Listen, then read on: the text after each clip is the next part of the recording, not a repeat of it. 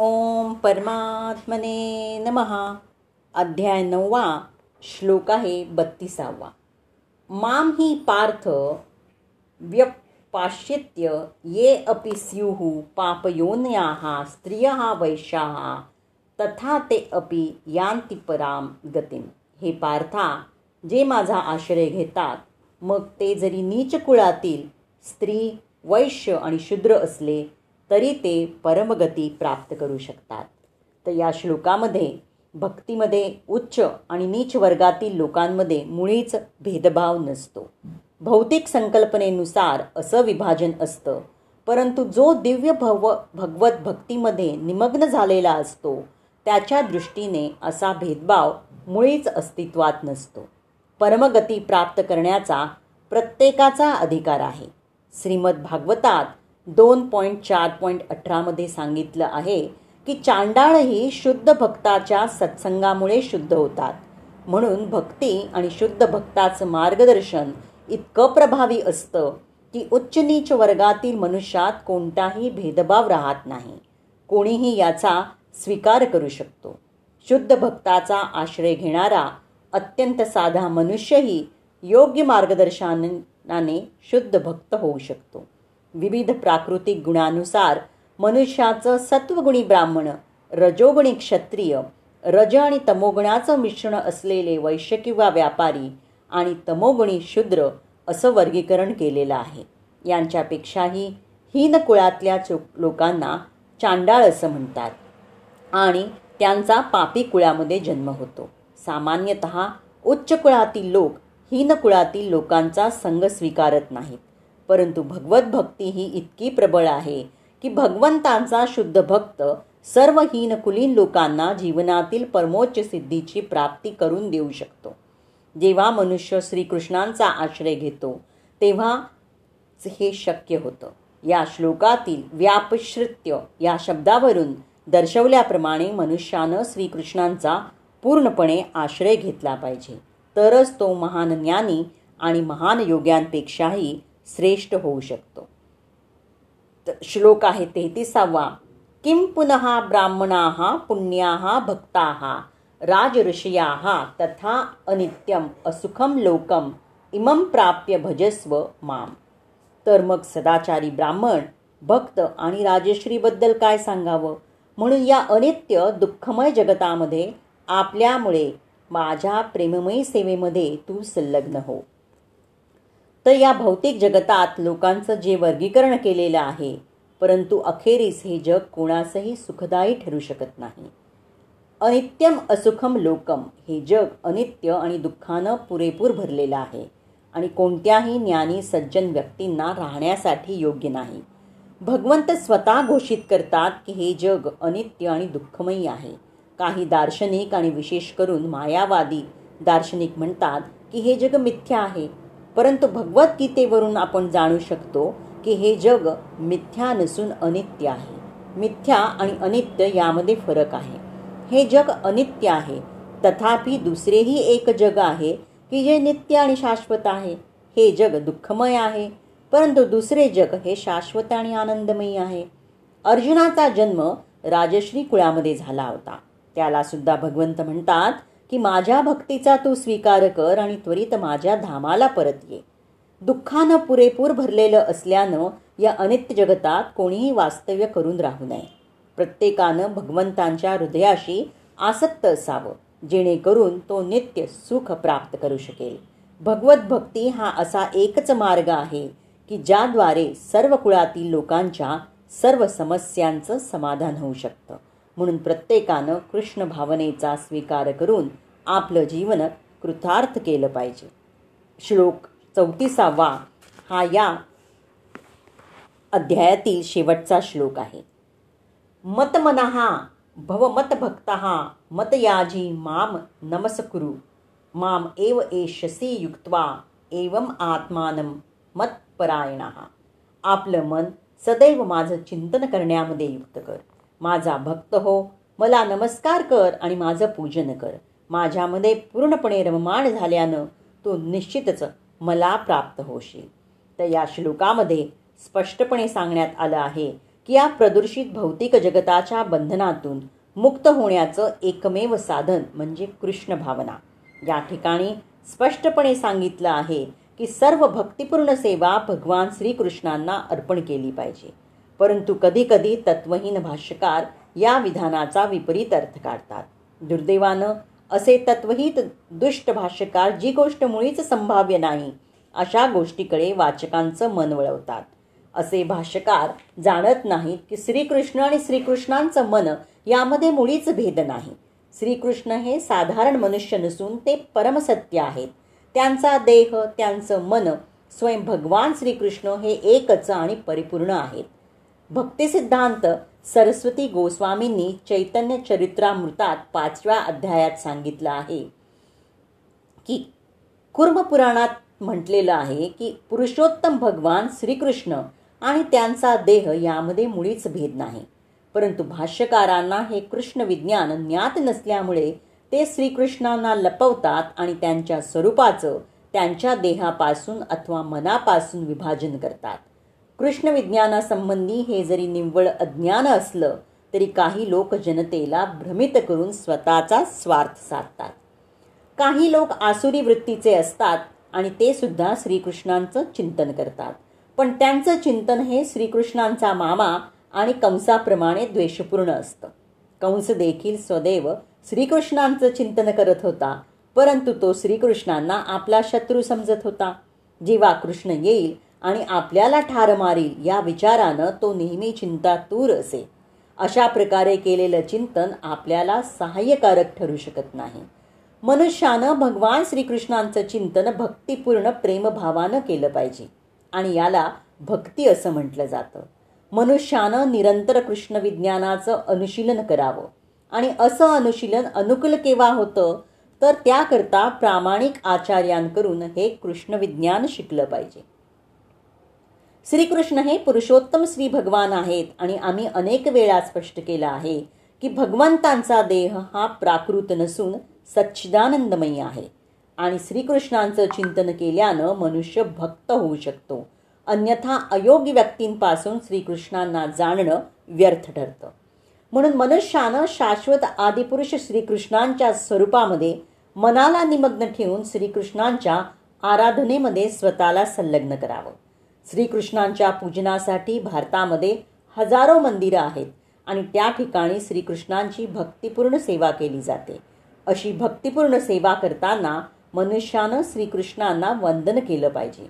मूर्तीसमोर नतमस्तक होऊन आपलं तन मन आपली कर्म सर्व काही युक्त केलं पाहिजे. यामुळे तो दृढपणे श्रीकृष्णांमध्ये रममाण होऊ शकेल आणि त्याला कृष्ण लोकाची प्राप्ती होणं सुलभ होईल. तत्वहीन भाष्यकारांमुळे मनुष्यानं भ्रमित होऊ नये.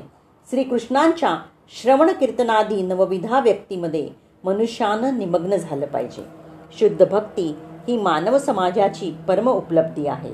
ज्ञानयोग आणि सकाम कर्म यापासून युक्त अशा शुद्ध भगवत भक्तीचं निरूपण भगवद्गीतेच्या सातव्या आणि आठव्या अध्यायामध्ये करण्यात आलं आहे. जे लोक पूर्णपणे शुद्ध झालेले नाहीत ते निर्विशेष ब्रह्मज्योती आणि अंतर्यामी परमात्मा रूपाकडे आकृष्ट होतात. परंतु शुद्ध भक्त हा प्रत्यक्ष भगवंतांची सेवा करतो. श्रीकृष्णावर एक सुंदर काव्य रचना करण्यात आली आहे. आणि या कवितेमध्ये म्हटलं आहे की देवतांचे उपासक हे निर्बुद्ध असतात आणि त्यांना कृष्ण प्राप्ती कधीही होत नाही. प्रारंभावस्थेमध्ये एखाद्या भक्ताचं कधीकधी मार्गावरून पतन होऊ शकतं. परंतु तरीही त्याला इतर सर्व तत्त्वज्ञानी किंवा योग्यांपेक्षा श्रेष्ठ समजलं पाहिजे. जो सदैव कृष्ण भावनेमध्ये युक्त असतो त्याला परिपूर्ण साधू मानलं पाहिजे.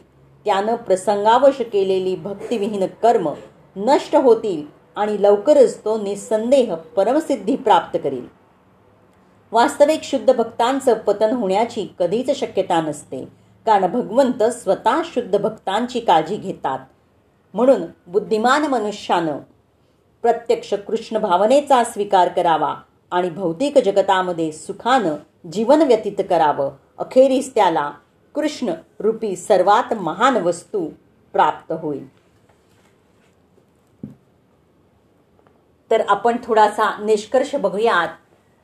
नवव्या अध्यायाचा. तर या अध्यायामध्ये सुरुवातीस श्रीकृष्णांनी अर्जुनाला सांगितलं की अर्जुना माझा दोषरहित भक्त असणाऱ्या तुला हे ब्रह्मज्ञान विज्ञानासहित सांगेन. आणि ते जाणल्यानंतर तुला जाणण्यासारखं काहीही शिल्लक राहणार नाही. ते जाणल्यानंतर तू संसार बंधनातून मुक्त होशील. आणि हे ज्ञान म्हणजे सर्व प्रकारच्या विद्याचा राजा आहे. परब्रह्मामध्ये प्रवेश देतं ती खरी विद्या होय. हे ज्ञान तर त्या विद्येचा पण राजा आहे. आणि अर्थात हे ज्ञान निश्चित कल्याणकारी आहे. हे सर्व गुह्यांचा राजा आहे. गुह्य वस्तू देखील प्रत्यक्ष दाखवू. शकणारं हे आहे. प्रत्यक्ष फल देणारं साधना करण्यात सुगम आणि अविनाशी असं आहे. याचा अंश जरी तुम्हाला प्राप्त झाला तरी त्याचा कधी नाश होत नाही. उलट त्याच्या प्रभावानं तुम्ही परम श्रेयापर्यंत पोहोचू शकता. परंतु मनुष्य श्रद्धावान पाहिजे. अश्रद्ध मनुष्याला परमगती तर प्राप्त होत नाहीच. उलट तो संसार चक्रामध्ये फिरत राहतो. यानंतर योगेश्वर श्रीकृष्णांनी योगाच्या ऐश्वर्यावर प्रकाश टाकला आहे. दुःखापासून मुक्ती म्हणजेच योग होय. संसारातील संयोग वियोगापासून जे अलिप्त आहे त्यापासून जे रहित आहे त्याला योग असं म्हणतात. परमतत्व परमात्म्याशी मिलनं म्हणजे योग होय. परमात्म्याची प्राप्ती म्हणजे योगाची पराकाष्ठा होय. आणि ते ज्यामध्ये प्रमेश मिळवतात त्यांचा प्रभाव त्यांचं सामर्थ्य बघ. सर्व भूतमात्रांचा स्वामी आणि जीव धारण करणाऱ्या प्राणीमात्रांचा पोषण करणारा असूनही माझा आत्मा त्या भूतमात्रांमध्ये स्थित नसतो. मी आत्मस्वरूपात स्थित असतो ज्याप्रमाणे आकाशात उत्पन्न होऊन सर्वत्र संचार करणारा वायू आकाशात स्थित असला तरी तो आकाशाला मलिन करू शकत नाही. त्याप्रमाणे सर्व भूत मात्र माझ्या ठाई स्थित असले तरी मी त्यांच्यापासून अलिप्त आहे. अर्जुना कल्पाच्या प्रारंभी मी प्राणीमात्रांची रचना करतो त्यांना सजवतो आणि कल्पांती सर्व भूत मात्र माझ्या प्रकृतीमध्ये म्हणजेच योगारूढ महापुरुषाच्या आचरणामध्ये अव्यक्त भावानं प्राप्त होतात. महापुरुष जरी प्रकृतीच्या पलीकडे गेलेले असले तरी परमगती प्राप्त झाल्यानंतर स्वतःच्या ठिकाणी स्थिर असतात. लोकसंग्रहासाठी जे कार्य करतात तेच त्यांचं आचरण आहे. तीच त्यांची राहणी होय. त्यांच्या या राहणीलाच महापुरुषाची प्रकृती असं म्हटलं जातं. कल्पनाच्या प्रारंभी भूतमात्रांना प्रेरित करणारा त्यांची रचना करणारा मी एक रचनाकर आहे. दुसरी रचनाकार त्रिगुणमयी प्रकृती आहे. जी माझ्या मायेनं चराचर सृष्टीची रचना करते. हाही एक कल्पच आहे. त्यात शरीर परिवर्तन स्वभाव परिवर्तन आणि काल परिवर्तन समाविष्ट आहे. गोस्वामी तुलसीदास म्हणतात की विद्या आणि अविद्या हे प्रकृतीचे दोन प्रकार आहेत आणि यामध्ये अविद्या दुष्ट आहे दुःखरूप आहे आणि तिच्यामुळे जीव विवश होऊन भवरूपी कृपामध्ये पडला आहे. तिच्यामुळे प्रेरित होऊन जीव काल कर्म स्वभाव आणि गुणांच्या फेऱ्यात अडकत असतो. दुसरी आहे ती विद्या आणि तिची रचना मी करतो. गोस्वामींच्या मते ईश्वर तिची रचना करतो. आणि जिच्या आश्रित गुण आहेत त्या जगताची रचना प्रकृती करते. परंतु कल्याणकारी गुण एकमात्र ईश्वरात आहेत. प्रकृतीमध्ये गुणच नाही ती तर नश्वर आहे. परंतु विद्येमध्ये प्रभू प्रेरक बनून राहतात. या प्रकारे कल्प दोन प्रकारचे आहेत. एक तर वस्तूचा शरीर आणि काळाचा परिवर्तन कल्प आहे. परंतु हे परिवर्तन प्रकृती माझ्या मायेपासून करत असते. परंतु यापेक्षाही दुसरा कल्प महान आहे. तो आत्म्याला निर्मल स्वरूप देतो. महापुरुष तिचा शृंगार करतात. तो अचेत भूतमात्रांना सचेत करतो. भजनाचा प्रारंभ हाच या कल्पाचा प्रारंभ आहे. भजनाची पराकाष्ठा हाच या कल्पाचा अंत आहे. जेव्हा हा कल्प भवरोगातून मुक्त होऊन पूर्ण निरोगी बनून शाश्वत ब्रह्मामध्ये प्रवेश देतो त्यावेळी योगी माझ्या आचरणाला आणि स्वरूपाला प्राप्त होतात आणि प्राप्तीनंतर महापुरुषांची राहणीच त्यांची प्रकृती असते.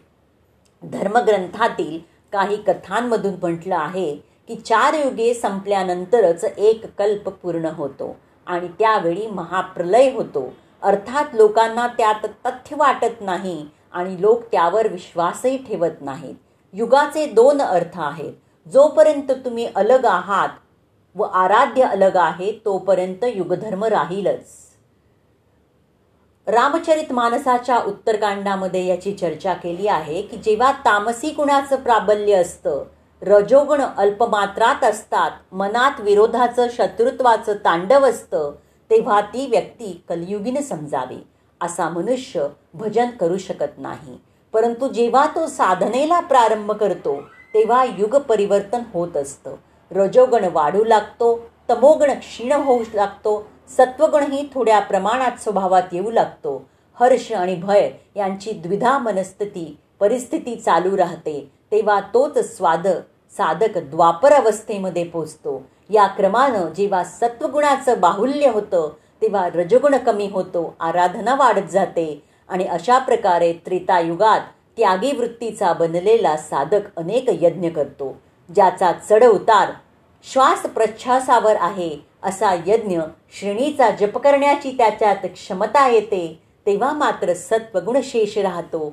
विषमता नष्ट होते समता येते तेव्हा तेच कृत युग म्हणजेच कृतार्थ युग किंवा सतयुग असतं. त्यावेळी सर्व योगी विज्ञानी बनतात ईश्वराला प्राप्त होणारे असतात आणि त्यांच्यात स्वाभाविक ध्यान करण्याची क्षमता येते. विवेकी लोक युगधर्माचा चढ उतार मनात समजत असतात. ते मनाचा विरोध करण्यासाठी अधर्माचा परित्याग करून धर्मामध्ये प्रवृत्त होतात. निरुद्ध झालेल्या मनाचाही विलय झाल्यावर युगांच्या बरोबर कल्पाचाही अंत होतो. पूर्णत्व प्राप्त करून दिल्यावर कल्प देखील शांत होतं. आणि जेव्हा प्रकृती पुरुषांमध्ये विलीन होऊन जाते तेव्हा तोच प्रलय असतो. आणि यानंतर महापुरुषांची जी राहणी आहे तीच प्रकृती आहे तोच स्वभाव आहे. तर योगेश्वर श्रीकृष्ण म्हणतात की हे अर्जुना मूळ लोक मला जाणत नाहीत. मला ईश्वराला पण तुच्छ समजतात. मला ते एक साधारण मनुष्य समजतात. प्रत्येक महापुरुषाची अशीच विटंबना होत आली आहे. तत्कालीन समाजानं त्यांची उपेक्षा केली आहे. त्यांना कसुत विरोध केला आहे. श्रीकृष्णही त्याला अपवाद नव्हते. म्हणून ते इथे म्हणतात की मी परमभावामध्ये स्थित आहे. परंतु मी देहदारी आहे. म्हणून मूर्ख लोक मला तुच्छतेने मनुष्यच म्हणतात. आणि अशा लोकांची आशा कर्म आणि ज्ञान व्यर्थ असतं. कारण काहीही केलं म्हटलं की आम्ही कामना करत नाही तर असं म्हणण्यानं ते निष्काम कर्मयोगी होत नाहीत. ते आसुरी स्वभावाचे लोक मला पारखू शकत नाहीत. मला ओळखू शकत नाहीत. परंतु दैवी संपदा प्राप्त झालेले लोक अनन्य भावानं माझं ध्यान करतात. माझ्या गुणांचं निरंतर चिंतन करतात. अनन्य उपासनेचं म्हणजे यथार्थ कर्माचे दोनच मार्ग आहेत. पहिला आहे ज्ञानयज्ञ म्हणजे स्वतःवरचा विश्वास आणि स्वतःची शक्ती ओळखून नियत कर्मामध्ये प्रवृत्त होणं आणि दुसरा मार्ग म्हणजे स्वामी सेवक भावना ज्यामध्ये सद्गुरूंना समर्पित होऊन कर्म केलं जातं. या दोन मार्गांनी लोक माझी उपासना करतात परंतु त्यांच्याद्वारा जो पैलावर पोचतो तो यज्ञ ते हवन तो करता श्रद्धा भवरोग नष्ट करणारी हे ते सर्व मीच आहे. आणि शेवटी जी गती प्राप्त होते ती गतीही मीच आहे. या यज्ञाला लोक त्रैविद्या प्रार्थना यजन आणि समत्व देणाऱ्या विधींनी संपादित करतात. परंतु यांच्या मोबदल्यात ते स्वर्गाची अभिलाषा ठेवतात तेव्हा मी त्यांना स्वर्गही देतो. त्याच्या प्रभावानं ते इंद्रपद प्राप्त करतात. दीर्घकालपर्यंत ते पद ते उपभोगतात. परंतु पुण्य संपताच त्यांना पुनर्जन्म प्राप्त होतो. त्यांची कृती बरोबर असते. परंतु उपभोगाच्या इच्छेमुळे ते पुनर्जन्म पावतात. तेव्हा साधकांनी उपभोगांची अभिलाषा ठेवता कामा नये. जो मला अनन्य भावानं म्हणजेच माझ्याशिवाय दुसऱ्या कोणाचंही चिंतन न करता निरंतर माझंच चिंतन करतो. यात किचितही त्रुटी राहू न देता जो माझी उपासना करतो त्याच्या योग साधनेचा भार मी स्वतः घेत असतो. काही लोक अन्य देवतांची पूजा करतात. अर्थात ते माझीच पूजा करतात. परंतु तो माझ्या प्राप्तीचा विधी नाही. कारण ते संपूर्ण यज्ञाच्या भोगत्याच्या स्वरूपात मला जाणत नाहीत. त्यामुळे त्यांच्या पूजेमुळे मी त्यांना प्राप्त होत नाही. त्यामुळं त्यांचं पतन होतं. ते देवता भूत अथवा पितरांच्या कल्पित रूपात निवास करतात. पण माझा भक्त साक्षात माझ्यात निवास करतो. आणि माझंच रूप बनून जातं. योगेश्वर श्रीकृष्णांनी या यज्ञकर्माला अत्यंत सुगम म्हटलं आहे. कारण कोणी फळ फल किंवा दुसरं काहीही जो श्रद्धेनं देतो तो मी स्वीकारित असतो. तेव्हा अर्जुना तू जी काही आराधना करत असशील ती मला अर्पण कर. जेव्हा सर्वस्वाचा त्याग केला जाईल तेव्हा योगयुक्त असा तू कर्मबंधनातून मुक्त होशील. आणि ही मुक्ती म्हणजे माझंच स्वरूप आहे. तर जगातील सर्व प्राणी माझेच आहेत. कोणत्याही प्राण्याबद्दल मला ना प्रेम वाटतं ना द्वेष. मी तटस्थ आहे. परंतु जो माझा अनन्य भक्त आहे त्याच्यामध्ये मात्र माझा वास असतो. तो माझ्यात असतो. अत्यंत दुराचारी भयंकर पापी असणाऱ्यानंही मला जर अनन्य श्रद्धेनं पूजलं माझं चिंतन केलं मला भजलं तर तो देखील साधू बनू शकतो. जर तो दृढ निश्चयी असेल तर तो परमेश्वराशी एकरूप होतो आणि शाश्वत परमशांती मिळवतो. इथं श्रीकृष्णांनी धार्मिक कोण असतं हे स्पष्ट केलं आहे. या सृष्टीमध्ये जन्म घेणारा कोणीही प्राणी जर अनन्य भावानं परमात्म्याला भजेल त्याचं चिंतन करेल तो शीघ्र धार्मिक बनतो. जेव्हा तो परमात्म्याची अनन्य भक्ती करतो तोच धार्मिक होय. शेवटी ते आश्वासन देताना म्हणतात की अर्जुना माझा भक्त कधी नष्ट होत नाही. मग तो शूद्र असो नीच असो आदिवासी असो नागरिक किंवा कोणी नामधारी असो पुरुष असो स्त्री असो पाप योनीतला असो की पिशाच योनीतला असो तो मला शरण आला तर त्याला परमश्रेय प्राप्त होतं. तेव्हा हे अर्जुना सुखरहित क्षणभंगूर परंतु दुर्लभ असं मनुष्य शरीर धारण केलेल्या तू माझी भक्ती कर. या प्रस्तुत अध्यायात स्वतः श्रीकृष्ण जिला जागृत करतात. त्या विद्येवर प्रकाश पाडला आहे आणि ही राजविद्या आहे.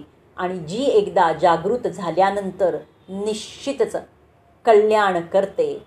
तर याप्रमाणे श्रीमद्भगवद्गीतारूपी रूपी उपनिषदातील ब्रह्मविद्या अंतर्गत योगशास्त्रातील श्रीकृष्ण आणि अर्जुन यांच्या संवादातील राजविद्या योग नावाचा हा नववा अध्याय समाप्त झाला.